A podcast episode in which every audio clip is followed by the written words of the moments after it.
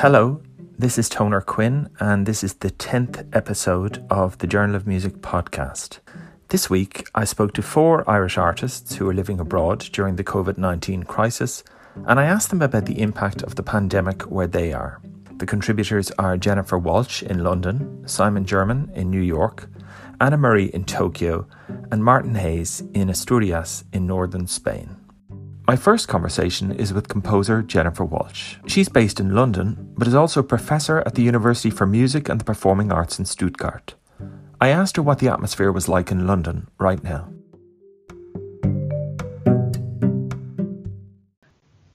It's hard to know on one level what the mood is like in that we're all observing social distancing, you know, so we're staying in our own homes and I found watching, you know, Leo Varadkar and Simon uh, Harris and Holohan talking and the way they, you know, they positioned it that we should see it that these are sacrifices and irritations and annoyances that we do in order to save other people's lives. So that I've tried to take to heart. You, you know, is that like all this frustration, we do it just out of love for other people, not even people we're related to, and maybe not even people we'll ever meet. So we're trying to stay positive it is difficult in a big city of almost 9 million people because we're all cooped up. Most of us don't have gardens. You know, so getting out once a day for any sort of exercise is crucial for mental health. And then you go to the park and there's lots of people trying to observe social distancing, walking in the grass, walking in the bushes, really trying to put two meters between themselves and other people. But then, of course, there's people, you know, you can see after two weeks of lockdown, people beginning to party a little bit with this sort of fake social distancing where there's seven people drinking cans, you know, but they're all 80 centimeters apart, you know, and things like that. So I worry about how, you know, people's resolve will weaken the longer this goes on. And how have you managed the sort of isolation of it? Do you find that difficult? Um, I think all composers have made a lot of jokes, all writers and artists I know, you know, that it, their life isn't so different than how it was, you know, in that they're used to spending time alone, they're used to structuring their time alone. Um, for me, it's sort of, it's been quite shocking in that I've now been at home in my apartment for uh, four and a half weeks, and that's the longest that I've been anywhere where I haven't flown somewhere in, I don't know, years and years and years. So that's been quite different uh, for me. I think I just try to keep going. I try to. I, I read a great piece by an Italian uh, journalist who said, "Don't try to have a point. Don't try to have a perspective. Uh, we're in the middle of all this. We can't possibly have a take on on it. You know how it's going to play out." So I just try to be open, learn what I can, keep a decent schedule so that I don't go too crazy, um, and you know, I'm skyping with my students as well and trying to keep online, trying to get things moving online for my professor job in Germany. So there's, I've got my hands full between the projects that I'm trying to do. But it is sort of terrifying that every gig I have between now and mid July has been cancelled. And I'm one of the privileged, lucky musicians in that I have a teaching position. So I think this is going to really decimate a lot of um, you know, musicians who have just been working freelance and haven't been able to get an academic position, that community it's it's going to be hit so so hard. So, musically, are you working on anything at the moment? Oh yeah, I'm working constantly because it's the only thing that keeps me uh, sane. so, uh, I've been doing. I did a big mix for Dublin Digital Radio. Um, I'm working on a piece uh, with Wobbly, aka Jon Leidecker, aka Wobbly. I suppose that's the way around you say it. Um, I've been starting to do these sort of London diaries for Luke Clancy's uh, culture file. So I keep myself busy because I know that that's what will keep me um, the the distract the distraction of the work is a way of processing some of the emotions. So the the mix that I made for Dublin Digital Radio is very much to do with like death and the occult and Irish Irishmen who had themselves buried in coffins for 100 hours in 1967 in Cove and uh, all sorts of different things. So I process it through that way, but also, you know, I have to keep myself occupied in that we can only leave the house once a day you know so being in being indoors all day long you know you, you're better off occupied than than you know not occupied and is the pandemic is the social situation is that influencing your work do you do you think Oh, co- totally. Because it's just it's like it's it's like saying I'm knitting a garment and then there's a dye that's been thrown. You, you know what I mean over the garment. So I I'm trying not to have a perspective on it and have a definitive sort of op-ed position on it right now because it's too it, everything's changing. I read a great quote that said there's decades where nothing happens and then there's weeks where decades happen, and it certainly feels like that at the moment. You know, uh, so there's you know you, you you do process it through your work in weird ways and the, way I work, you know, anyway, is always very much to do with the time that we're living in and is always very much to do with the current moment. So I I can't rush it right now, but I can feel myself already questioning things. And I'm seeing some composers around me, some musicians, they work like that too. And they're sort of feeling very much like this is a fault line. This is sort of, you know, when you look at a cliff face and they can tell you that's where, you know, there was a, uh, you know, in the geological record, that's where there was like mass fires everywhere, and you can see this thin black line of carbon from all the fires, and the geological record changes. and I feel very much it'll be that way for me, you know, after this year or after the years to come. It's just impossible to know to put a time frame on it. Yeah, your work has dealt with the present, but it's also dealt with the future as well. I'm thinking about that piece that you premiered at, at New Music Dublin mm-hmm. last year when you were talking about the future. Um, it does feel a little like we're in a Jenny Walshe composition at the moment. I'm very sorry, Toner. I'm very sorry. No, I, I think that I, I, I quote William Gibson a lot, and I talk about the fact that that Gibson, when he was working on pattern recognition or the book that turned into pattern recognition, 9/11 happened, and he was like hundred pages into the book, and he after you know after a couple of weeks of doing nothing but reading the news and freaking out and grieving he went back to working on the book and he just thought i have to rip it all up and start over again because how can i keep going with a novel that's set in the world that we live in when the world that we live in has just changed so completely and utterly? And so i, I feel very much that way about this moment. It's one of those sort of um, defining moments in all of our lives that there'll be a before and an after and the way we operate in the world and the way that we move through the world and the way that the world functions is going to be very different. And i don't mean that all of a sudden you know we'll have time travel or you, you know um, ai robots in our houses. I mean simple things like wearing masks in public. I'm i would say that the way we all physically relate to each other is really going to change. Like giving somebody a hug is going to have a very different meaning and and weight to it you know um, the arts, the economy, because of what's happening with the economy, that means that a lot of arts venues are going to close probably or going to have a hard time surviving. There's going to be, you know, 10 million people out of jobs all of a sudden in the last mm. week. And that's going to change everybody's lives. So even if things do go back to some version of normal, you know, we're going back to we're going back to a world, even if the shops start to open again, where I'm worried where I am here in North London, and there's loads of small, independently owned family businesses, fruit and veg shops run by Turks and Kurds. I'm wondering how many of those are going to survive, for example. And how do you think artists are going to manage or try and deal with this situation in the coming months? I think we all have to band together and we have to support one another and we have to recognize where we do have privilege, how any of us that have any sort of financial privilege within this, whether we have an academic position or we have families to fall back on, you know, or or anything, people have to recognize where that privilege is, um, and and and be aware of it and see where how they can sort of seek to boost or help other people. Everybody in the arts always feels hard done by. Everybody in the arts always feels that everybody else have better gigs than them, better projects, more prestigious, more exposure. And I'm guilty of that. We're all guilty of that. We're all guilty of poor mouthing. You, you, know what I mean? Our position. But we've yeah. got to really look at what privilege that we do have and what resources we have and try to make sure that everybody makes it through. Because the like people who are, you know, free improvisers who just are already a lot of the free improvisers I know, they're amazing musicians. They're they don't have academic positions, you know, to fall back on. They don't have arts council um, commission applications to fall back on. You know, so so how do those those people survive when all of a sudden all the gigs are gone? All of a sudden, thousands and thousands of euros that would have paid their rent has disappeared down the toilet. You know, over over the course of six months.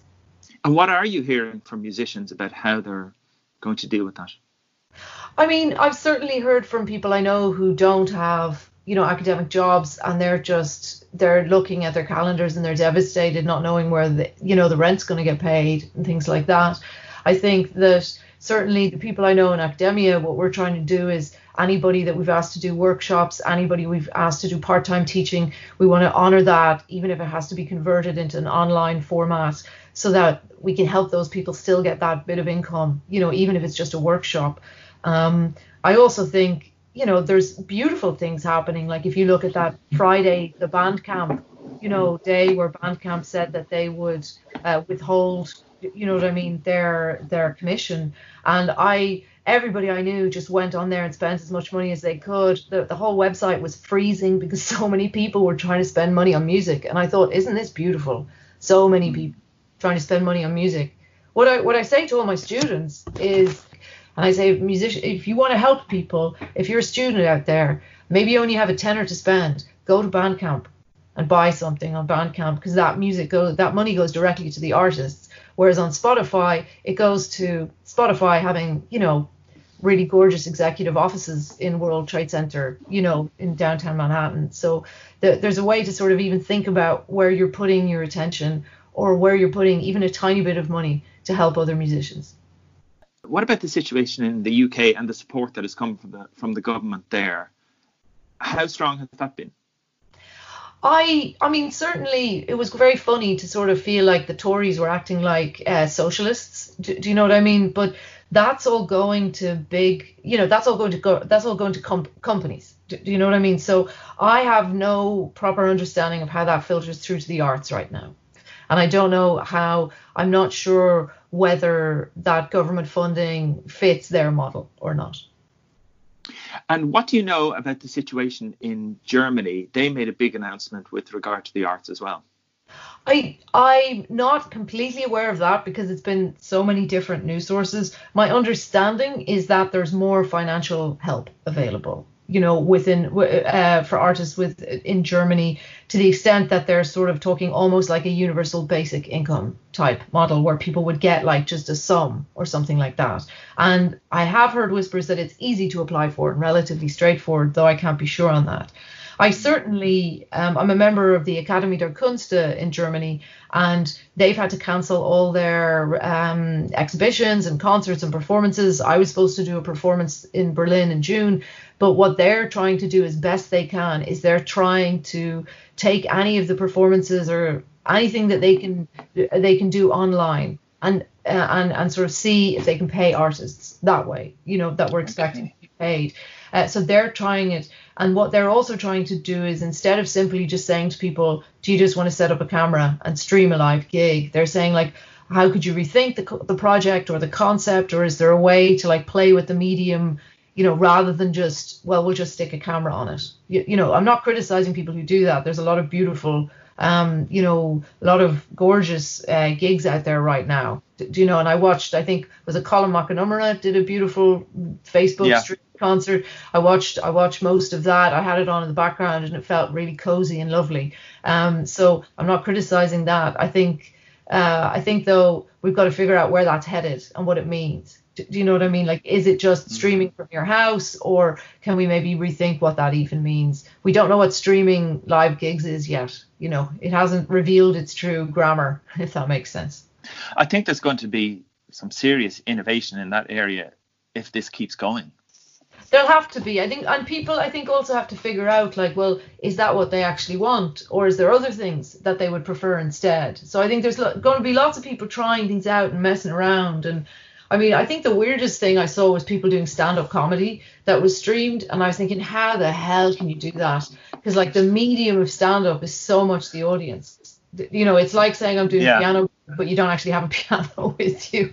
So I'm curious how that will change because people will have to figure out ways what you know about about how to sort of make things happen and i do think people are already doing that in a non-commercial way like if you look at the co-video parties and things like that. Like people are figuring out ways to watch things together. Uh, I know somebody here, he um his girlfriend is in Poland and they make the same recipe, You know, they decide on Thursday we'll make the same recipe and we'll watch the same movie at the same time. And so they eat exactly the same food and watch the same movie. And that's pretty beautiful, you know, as, yeah. figuring yeah. out to be together. Like it's it's interesting because we're moving from a sort of a techlash to an absolute embrace of tech as being the one you know connective tissue that will get us through this all. So again it's still up for grabs. We're still not sure where it's headed. That's how i feel. You know it's too early to call any of it. Composer jennifer walshe in london. My next conversation is with bass guitarist simon jermyn who has lived in new york city for the past 11 years and whose work includes albums such as trot a mouse and hymne and the most recent pictorial atlas of mammals I asked Simon about the situation in New York. It's, it's kind of nuts here at the moment, you know. Um, I mean, I, I think you know New York is is the, has the highest number of cases in the states, and and Queens has the highest number of cases in New York. Um, so we're hearing lots of lots of sirens and helicopters and stuff. And, you're and in Queens. Yeah, yeah, we're in Queens, um, in Astoria, and so you know we're just we're just staying staying inside most of the time, just going out for the occasional walk and to get groceries. Um, but I mean, in a way, w- w- my wife and I are both in kind of very privileged positions in that we, we can do some work from home. She can do most of her work from home. I can do a little bit, and we're able to, to be home, you know, and, and, and be safe, on, unlike a lot of people who have to go out and work in it. But what work are you doing from home? I can do well. I can do a little bit of online teaching, which is something on, on FaceTime or, or, or on Zoom. So obviously all, all my gigs are gone, tours are gone. Um, I had a few recordings that were planned that will hopefully be be rescheduled. But the little bit of private teachings, some of those students, you know, are, are continuing through this. How long have you been under lockdown then? Well, I mean, the thing is with the lockdown here, it, it, it sort of suggested it. It's not really being in, enforced, you know. Um, and so it's kind of weird because we live beside Astoria Park and kind of beside the East River. And so when you look out, it just it looks like kind of the summer holidays. People are out still quite a bit, but it's this weird mixture of, of like of the summer holidays and the apocalypse. It's kind of it's kind of disconcerting. It's hard to know what's what. But but in theory, we've been on lockdown for, for three weeks. I mean, we've been we've been kind of indoors for the last three weeks. But are people not fully social distancing there?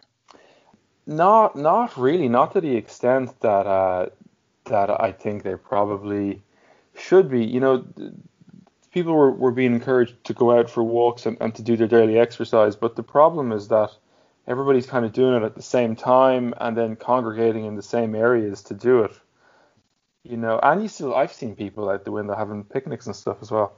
So I don't know. It seems um, that's just going to make it the whole thing last longer for for everybody. Is there much support for artists who have lost work in New York? Well, it's very difficult to get clear information it's it's very hard to know. I mean, the unemployment website has crashed, and people are on it for hours a day just trying to get through. It's also very unclear who is eligible. You know, if you're on, if you're if you're a citizen, you're eligible. If you're a green card, holder like me, you are eligible. But if you're an O1 visa holder, like a lot of artists here are, the, the O1 visa is the artist visa. Um, it's unclear if you're eligible, and if you are, if it could go against you in uh, in you know when you want to renew that visa in a couple of years time. So it's it's it's sort of it's unclear, but but so far I don't know anybody who's gotten any governmental support. Um, I mean, people are still you know kind of using the time really well and, and making the most of it. Um, especially people with decent kind of home recording setups. I don't have a great home recording setup at all, but there's a few people already that I've been, you know, we've been sending audio files back and forth and and collaborating on on things that that that will probably get recorded and worked on quite quickly and released quite quickly. So there's still lots of work being made and enthusiasm and things happening. It's kind of a it kind of I think has brought some communities closer together, strangely enough. But um, but in terms of outside support for that, I, I don't think there's there's much of that here. I mean, not that there ever was before this, but a situation like this really highlights it, I suppose. It must be strange to go from a situation where you have the really vibrant New York scene to nothing. Is that the case now that there's no music at all?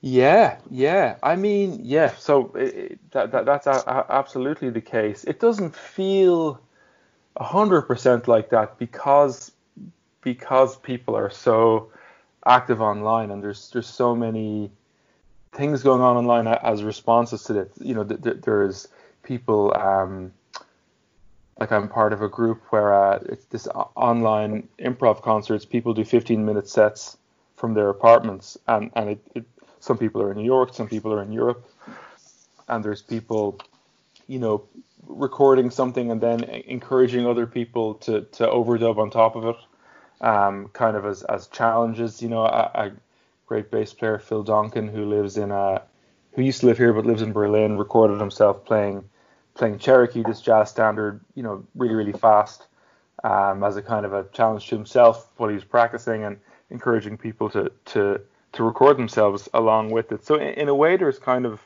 a lot of connection that wouldn't necessarily happen in ordinary times. But in terms of real life face-to-face connection, there's yeah, there's there there is nothing nothing at all. So I'm very glad that, that I live with my wife and and two cats and have have you know interactions every day. For people living on their own, I think it's it's probably very challenging. Mm. And is there a concern that some venues in New York, jazz venues, other types of mu- music venues, that they mightn't survive this if it persists? There is, yeah. There's a lot of talk of that. There's a lot of you know venues that have been staples of the music scene for for decades that um that are talking about the possibility of of going under um, if this goes on for for much longer, or if there isn't some sort of real government intervention. Um, so I really wonder how how how a lot of things will look, you know, wh- when this is done. I mean, I could imagine a lot of, yeah, a, a, a lot of places closing up. And so, what's your perspective on it? What do you think is going to happen? Is there any sign that there will be an intervention? I mean, you know, there has been this this government stimulus package um, about, about a week ago um, and I don't know all the, the finer details of it, but anybody I know that's running, you know, smaller venues here seems not to have been helped out re- really by it. And so there's people, you know, with GoFundMe, uh, Kickstarter type things online and, and um, asking for donations. And so, uh, yeah, it, it, it's so kind of unprecedented. It, it's very hard to know. But I mean, I hope I have all, all the information here right. My understanding is that there's a reprieve on mortgages, but not on rents. So so loads of those places, you know, are rented spaces. Even the Village Vanguard, as, as far as I know, is I hope I'm right here on this too, is rented. Mm. They, they have a very long lease, but if they're not being given a break on their rents, I just don't know how how they, you know how they could continue for more than a couple of months. And and it's funny because we we are planning on, on moving to Berlin this summer. Um, and now, of course, the exact timeline of that's a little bit up in the air. But co- comparing the situation for artists in in Berlin and how, how it's being treated there is is is like night and day, you know. Why did you make the decision that you want to move to Berlin? Um, well, it's a thing that we've been talking about for, for ages. I just, I mean, I think Berlin is a, is a great city with an amazing music scene, and, and I've spent a good bit of time there over the last few years for a few different projects that I've been involved with. So I think it'd just make a lot of things e- easier. Touring would be easier, uh, cost of living would be less, have a little bit more space, and and my wife is is from New York, so we, we'd still be back here a lot to visit family and, and to play and stuff. But um, when was the last time you actually played in New York? I played a gig um, on March 12th at a place called the Owl Music Parlor um, in Brooklyn, and uh, and it was right.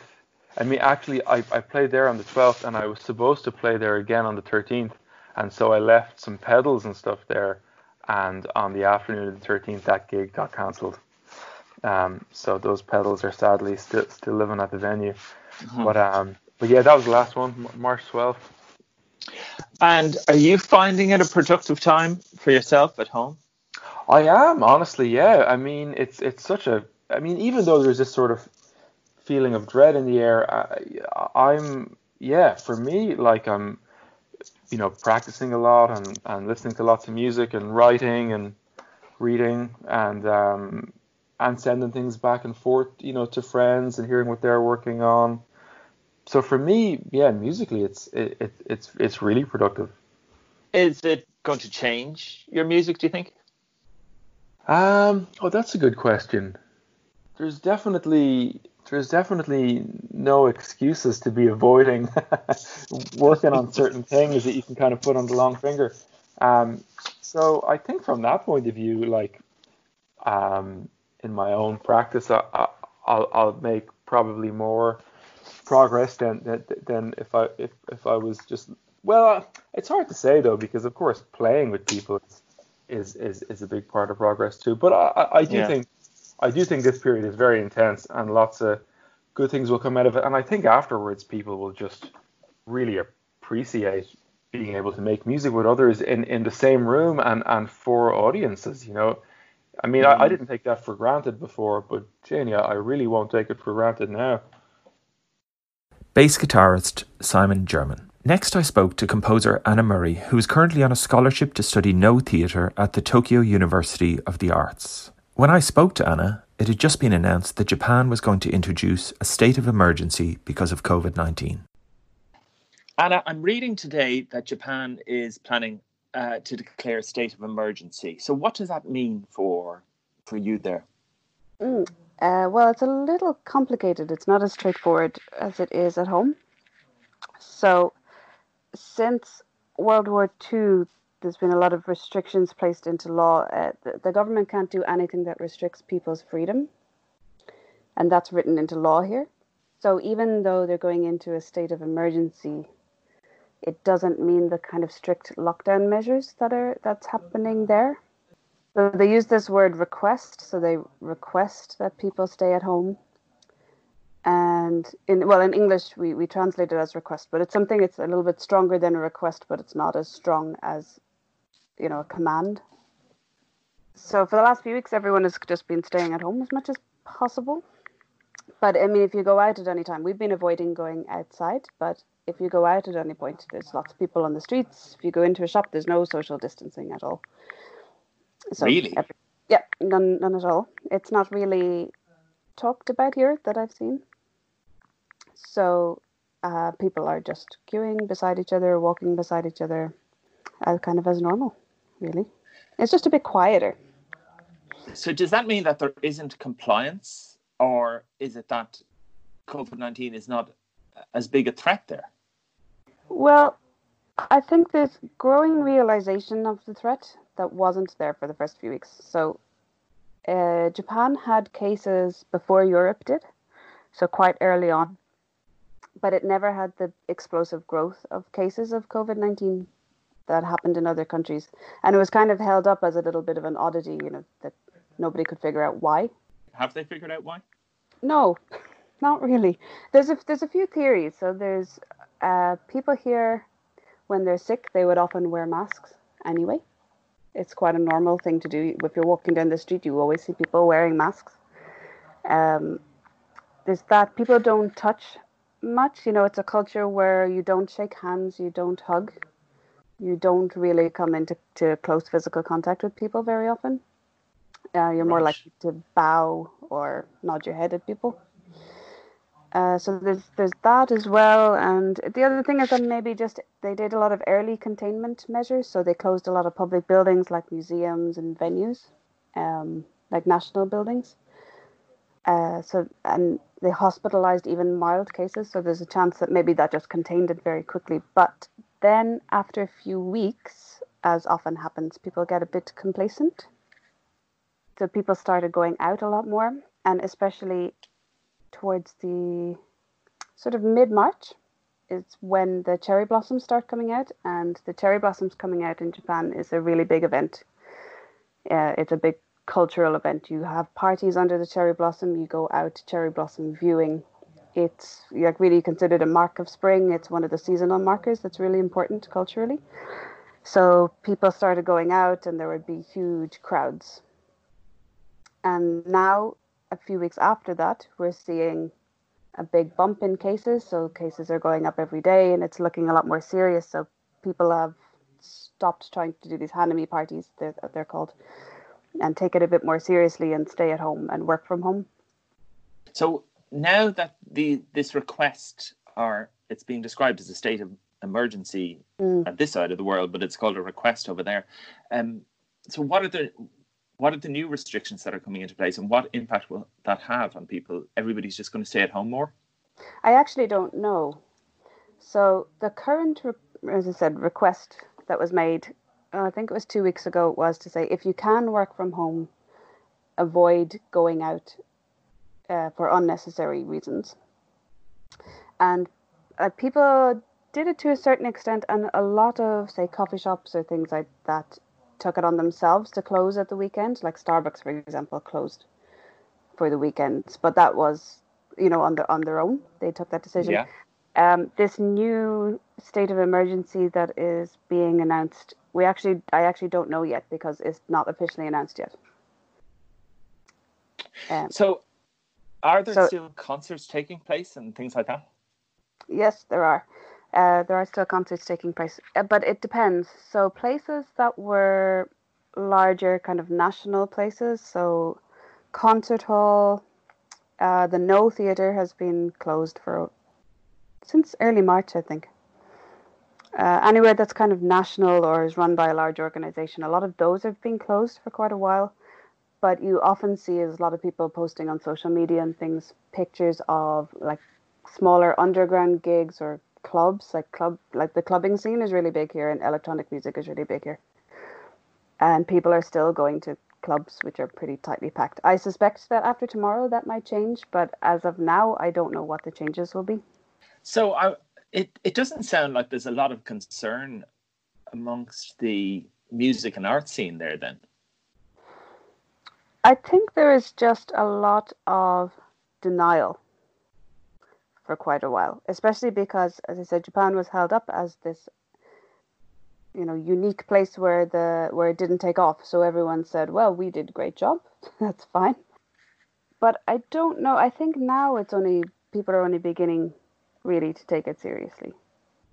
Is there much consciousness of how serious this situation can get, like awareness of what happened in Italy, what's happening in Italy, what's happening think, in Spain? I think that's the the biggest issue, and I've noticed that in other places um, as well. So, say I work part time in an English teaching school, and the other members of staff there, people who are in close contact with Europe, were very much more aware and taking a lot more precautions than people who weren't.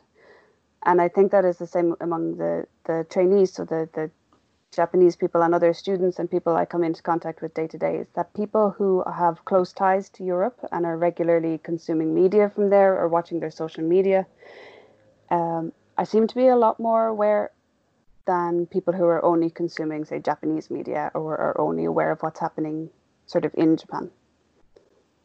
If some institutions, if a growing number of institutions and organizations and businesses are going to be shutting up shop, is there going to be any support from them? For them from the government? Not that I've seen. There is some talk about supports for individual families if they if their income is threatened, you know, over a certain amount. I haven't seen anything about the arts specifically. And I just I, I'm not sure it's at that stage yet where, where the government is considering supports for specific industries. Um, having just lost the Olympics as well is a really big blow to things here, and I suspect that will be very much a focus for a little while. Uh, but then the other thing I will say is that I'm not, unlike I was in Ireland, I'm not that involved in the more kind of formal music or art scenes or the community here in the same way. To the best of your knowledge, though, is there Mm. good support for the arts and the music scene there from the state as it stands? Uh, there seems to be, but there's a real divide between types of art consumption. So there's a lot of sponsorship of things like visual art. So if you go to any of the main centers where there's shopping centers or things like that, there's very often a gallery, often a modern art gallery, and it's sponsored by or you know supported by whoever runs this you know particular shopping area. Um, there are very large institutions like the symphony orchestra and things like that or for traditional arts of course there's every everything takes place in the national theaters or most you know most of the bigger events take place in the national theaters so they're really very well supported in terms then of of- other art forms, it seems to be very much an indie scene. So it's very much independent. It's very much based on, um, you know, just as public support. The other thing is that in, in Japan and in Tokyo, the people have a lot of disposable income. So people spend money to go to concerts, and concerts are expensive. So even a small indie band concert in a tiny venue that fits 30 people will cost the equivalent of, you know, 30, 40 euro. So it's quite, and people have that to spend. They have discretionary income to spend. So it's much, I think it's more, it's quite feasible to make a living as a musician in that way because you can run small gigs and, and earn money from them. And then the, the more classical end of things has supports, but is also very, uh, it seems to be very connected to the academic side of things. You train at a particular academy or a particular conservatory or a particular university, and your concerts are kind of organized through that university and you stay with them for quite a long time. They do a lot of showcase concerts that are run by that institution. So it's kind of a combination between, I guess, what you could call sort of state, but I guess sort of institutional support. Yeah. And musically, what about your own work? Are you working on anything at the moment? Uh, yeah, I'm working on quite a lot of things. So my university, where um, I'm studying Noh theatre, it, it's on spring break, but it's also going to be closed for an extended amount of time. So I've been using the time to work on new pieces. Uh, but for me, I decided rather than try to get very much into, you know, the new music scene here, I've been trying to absorb as much as I can of more traditional arts and just the general soundscape of Tokyo, which is really just fascinating to me um, because it's so different from cities in Europe. And how is the soundscape different? It's a lot quieter than you would expect. This is one thing that really surprised me when I moved to Tokyo is how quiet it is. And some people laugh at me when I say that and they say, no, it's not quiet at all. But it has this sort of uh, conflict all the time between people are quite quiet, there's not that much traffic. Um, people don't make noise on the streets very much. You know, everyone is very considerate. But then if you go to busier places, the air is kind of filled with jingles and advertising and bright lights and that kind of noise. Yeah. So you could be on a really quiet street and there could be thousands of people on, well, a few months ago, there would, might be thousands of people on the street. And I would be always really struck by how quiet it is and the, how quietly the kind of sound of voices and things like that come across. But then you have all this commercial noise, you know, that might be just around the corner. And then you might go around another corner and you'll be, you know, beside a beautiful temple. And if you wait around there, it'll be very serene, but there might also be some chanting or there might be some bells. And all of these things are all right beside each other. Composer Anna Murray in Tokyo. My final conversation is with fiddle player Martin Hayes, who is in Asturias in northern Spain. He told me about the social and political situation there and how the pandemic has affected his own work. What is the general mood like among people in Spain at the moment? Well, do you know that's very hard to know because we don't meet any of them. But uh, it's um, I, I mean, obviously, you know, I, I mean, Spain has gotten hit harder than Ireland, so like things are much more shut down, and um, the police are out on the streets in a kind of a in, in a way that keep you reminded like that. You know obviously it's a bigger country and they don't rely on volunteer response to the same degree so the laws are a, a little stricter. But um like in, in the small towns here they're, they're probably quite fearful. I think in the city like they're just kind of shocked i think you know in madrid from what i'm hearing. And what kind of restrictions are in place where you are? Well um, o- only one person can leave the house together you know like like my wife and i can't really go for a walk together. Like if you're going to the shop only one of us can go you know? Um, and and you only can go to the shop and go to the closest store. You can't decide i'm going to go shopping 50 miles away you know? So you you have to go to your local supermarket and shop there and that's it pretty much and if you have a dog you can walk the dog but like I've known, for example, like in Madrid, people walking the dog, they go, "What's your dog's name?" The the police will ask, and five minutes later they'll ask you, "What's your dog's name again?" you know, it's uh, so so that the, the, the, the, there was actually a story that the people were using other people's dogs to get out. But anyway, you mentioned the word shock and fear. There is that the prevailing mood. I, I don't know. I mean, I think there's um, there's probably a bit of anger as well. There's a little resentment towards the government here. I think I'm seeing because the, there was a sense of the government's failure to respond in time and actually kind of endorsing large public events right at the beginning. Uh, when they knew in a way that this was very risky, you know, and uh, they, they feel like that there was a, a big women's rights march at the very beginning there that was like an explosive bomb that kind of pushed uh, Spain's um, you know spread of the virus dramatically like that's what they believe. And so th- there's there's a bit of resentment at the government for not having acted sooner and faster i think you know? No but of course you know that's politics so that's not a universal response like but but i've been seeing seeing a bit of that you know? And what has been the impact on your own work? I mean you had two big concerts coming up in in dublin and london with the the common ground ensemble just yeah. before it all happened well, for me, it was it was kind of dramatic because like I I actually had spent most of the last six to eight months kind of preparing uh, these concerts, and uh, and I had a tour in America, and I had solo concerts, and I had concerts with the quartet, and I had I, like I had everything crammed into this time period. So essentially, basically, my year's work just vanished, you know.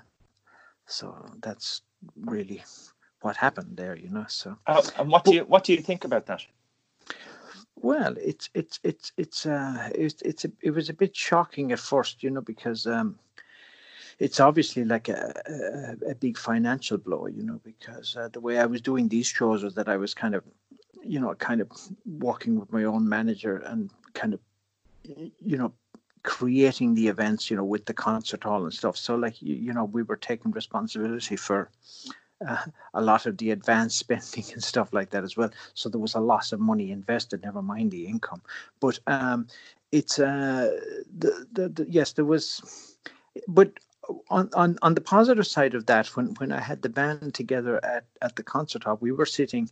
Uh, in in a room rehearsing when the for the two concerts when when when the announcement came through. So we actually went to Grouse Lodge um, the next day and recorded an album. So at least we got an album out of being together, which you know will come out sometime in the next months, I'm sure. You know, but had you been planning to do that anyway? We had, but we brought it forward then. You know. So musically, are you able to work on anything at the moment? Just yeah, yeah, yeah. You know, I find myself just about as busy as I always am in in a funny way. Like you know, like I'm I'm, I'm, I was, I was, I had actually planned to maybe do some o- online master classes and things, you know, which, which I eventually will do. But um, what, I'm, what I'm going to do in the meantime is just kind of, you know, just for, for other musicians who are out there and a lot of aspiring musicians to um, just teach a tune every few days. I'm just going to play uh, like a few, just the way I learned it from my father. You know, I'll just play a few phrases of a tune, and uh, and, and and whoever wants to learn the tune with me can play it along with me. You know, you know. Obviously, it'll be a video. I won't be there at that stage, but it'll be. Um, but I, I, a way of learning tunes, you know, just to kind of an easy way of learning tunes for people. Like like I teach that in, in classes sometimes, you know. Are you going to do this on social media? Yeah, I'm going to I'm going to do this while I'm here in. What yes, while I'm here in Asturias, you know, I'm I'm going to start doing that, and it's just, it's just it's for free, you know. So I, I'm not, you know, trying to make money out of that. Like so, anyway, we'll we'll um, I'll hopefully in the next week or two get that going, you know, just to Right. well, it's it's it's um, anyway, just a way of connecting with people and a way of, you know, giving something in a sense, I suppose. You know. Is this pandemic and the social situation and the global situation, is it influencing your thinking, your work in any way? Um, there there will be a post-pandemic reality. You know, uh, that, that I'm not quite sure what that is just yet. Um, I think I think um, you know I can imagine like that that we, might be a little less frivolous, you know, when, when we get to the other side of this. And I'm also wondering how, how this will impact, um, you know, our political consciousness going forward as well. You know, whether whether we will emerge with a kind of a. Uh, I, I I imagined that we would emerge with a, a kind of a will to think bigger to do bigger, to achieve greater. I mean, because it, even though this is a it's a horrible pandemic, there is a certain greatness to it and magnitude to it, and a kind of a and a magnitude of response to it, which indicates that we have like a potential magnitude of capacity to respond to climate change, for example, should we actually really take it seriously. So I think that there might be a an interesting future ahead. Now, musically, I mean, I, like my, my my whole approach to music has always been to kind of, you know, see, see what your heart is saying, you know, and so I think I would always try to do that, you know, no, no matter what. Like so, in a sense, like I I, I don't have any new music or any. Uh, I, I suppose with this crisis, it, it definitely makes you ask that question. Um, in a more serious way. You, you, you really do want to make sure that what you're doing um, is a genuine contribution, uh, and, and and because there, there is a feeling like that almost everything that anybody does is frivolous beyond being a farmer or a delivery person or a supermarket worker. Uh, all, all, our professions feel a little bit. Uh, unnecessary in some ways. So, so the the, the important the, the question I suppose to ask is always like, what can I actually deliver here? You know, and uh, and I do think music can offer uh, comfort. It can offer great joy. I think it can offer hope and possibility. And it can be inspiration, and it, you know, it can it can help people to, you know, dream bigger, think bigger, you know, feel bigger. There is a sense online that music is playing a really important part, and that has happened quite quickly. I mean, obviously, music has always been important, but very quickly, musicians moved online and started sharing their music. That's having a big impact. Yeah, it is. Yeah, I mean, it's it's it's actually it's it's kind of reflecting the need for the human connection, and that music is a huge part uh, of our connectedness and and and so like even though it's sonically less than perfect and it's kind of you know minimally you know produced and presented it's still actually ticking that box in terms of like person to person communication humanity um and in almost all the performances i see i see at least like at a minimum a technical vulnerability you know which which uh, musicians have been willing to expose and so i think that's um all good, you know, and uh, it's keeping people connected. You know, that's that's the important thing. Do you think it's going to change our thinking on music in any way the longer this goes on? Um, I I think you know, like music exists on a spectrum somewhere. You know, all music is somewhere on a spectrum between like high art and and pure, unadulterated entertainment. Uh, and and and what I mean by art, I suppose I'm I'm talking about meaning and soulfulness and kind of a deeper expression. Um, and maybe maybe this crisis moves the needle in general more in that direction. You know, that's what I yeah. would think.